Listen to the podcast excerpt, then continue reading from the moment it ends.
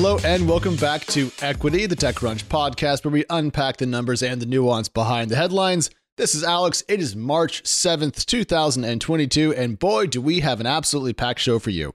As always, we are going to start off with a look at the global markets, but we're going to flip it today because there's more action in the stock market than the crypto world. So, first, tokens. Major cryptos are actually pretty boring in the last 24 hours, so there's just not that much to talk about. NFT volume on OpenSea is falling, but it's a little bit too early to call a trend there. And, you know, Bitcoin and Ethereum are up like a point or down like a point. So, not much going on in the last 24 hours. So, where is the action? Well, it is in the global stock markets. Looking around the world, everything looks pretty bad. Asian stocks are really taking a hammering. The Nikkei over in Japan is off about 3%. The Shanghai Composite is off a little more than 2%. Over in Europe, things are bad, just a little bit less bad. Major exchanges are off about half a point to a full point. And here in the US, well, looking at the futures and the early trading, things look kind of bleak, off about half a point to a full point, depending on what exchange you're looking at. What's going on? Well, in short, concerns about inflation, the global economy, the Russian invasion of Ukraine are all still weighing on investors' minds. And narrowing our lens down to just the stocks we care about the most, cloud stocks, this is the Twilios and Datadogs of the world. What's going on? Well, uh, it's not looking good there either. In fact, I just checked this morning. Cloud stocks, as measured by the Bessemer Cloud Index, have given back essentially all their gains since June or July of 2020.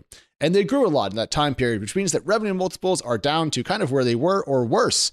That's not very good news for startups. All right, our top story today is, as always, Ukraine and the Russian invasion thereof. We are taking a look at this story from a technology perspective, but don't forget this is a political story, an economic story. It is more than just the way we talk about it. However, from the world of technology, what's going on? Well, EA and Epic are going to stop selling their games inside of Russia. Of course, Electronic Arts and Epic are two major gaming companies behind a number of titles that you know and probably have played. We also recently learned that Netflix is pausing its service inside of Russia and just turning back the clock a couple of days, we recently learned that Visa and MasterCard are also suspending operations in Russia, and that TikTok has started to change its service in light of new local regulations in the country surrounding content as the Russian government looks to crack down on its citizens knowing what is actually going on. The tech market's choice in this matter is actually super clear, it feels. Majors are pulling out, startups are rushing to keep their Ukrainian staff safe, and the Russian economy is increasingly ostracized, alone, and stuck with a falling currency we are really seeing technology industry step up and kind of meet more nation state level sanctions with their own decisions. It's rather encouraging, frankly. Now, what are we seeing? Well, a race to get weapons into Ukraine, while sanctions and economic decoupling do damage, and hope that the latter reaches a terminal state before Ukraine loses the war. Yes, this is a grim damn way to start the week, but it is what matters most because we're talking about the future of Europe, a key market for both, I don't know, people, yes, and also, I'll just say it, startups, and so, what comes out of Ukraine will impact a great host of companies that we do care about here on the show. So, expect this to be the top story for a couple more weeks.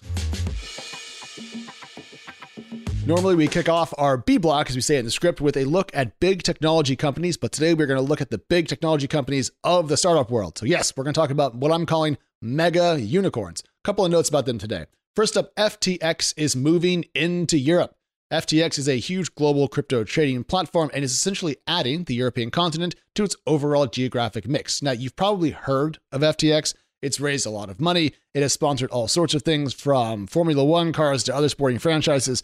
Essentially, if you watch sports, you've probably seen FTX, which is their goal. Anyways, it does have a US subsidiary and offers its services elsewhere in the world as well, but it will build out a new subsidiary in Switzerland to help serve the European continent more generally. How can it afford this? Well, the company last raised 400 million at a $32 billion valuation this January, so it's certainly not short of cash or investor demand. Now, just thinking out loud, I'm presuming that that fundraise was put into place in anticipation of this European expansion because it won't be cheap. But here's the overall equation we're looking at. New markets for FTX equal new trading volume, new trading volume equals new revenues, and new revenues, of course, equal growth, which is what everyone wants to see.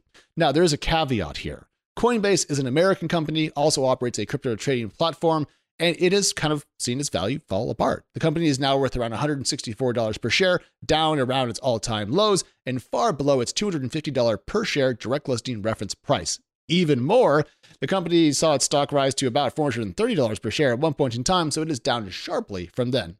So the FTX bet on more markets is notable, as is its fundraising. And the question is can the company keep up the growth so it doesn't get repriced, as Coinbase appears to be right now, to a profit multiple and not a revenue multiple? Sticking to the European continent, next up in our list of mega unicorn results is Klarna.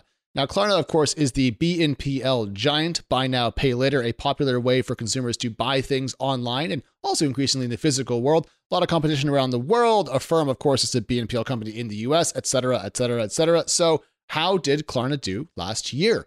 Well, if you read through its earnings document, you will see page after page after page of pretty positive commentary from the company about their operations and credit losses and overall kind of GMV growth. And then you scroll and scroll and scroll and you get to the actual financial results. And what do you see? Well, medium growth and accelerating losses. So here's the numbers as they matter for us this morning. Revenue at Klarna grew to 13.75 billion Swedish krona last year, up from about 10.0 billion in 2020. Okay. But its net loss skyrocketed from 1.375 billion Swedish krona in 2020 to a net loss of more than 7 billion Swedish krona last year. Now, we are still trying to figure out why costs went up so much at the company, but basically, it does appear that the BNPL market is looking increasingly competitive to grow inside of. Now, that means that intra company competition is looking good, and consumers are getting probably better deals at their checkouts. But it's not great news for BNPL companies with huge valuations to defend. There are a lot of startups in the space, a lot of bets on the startups in the space, so there is a lot of risk here, and Klarna's numbers are not exactly as encouraging as we might have hoped.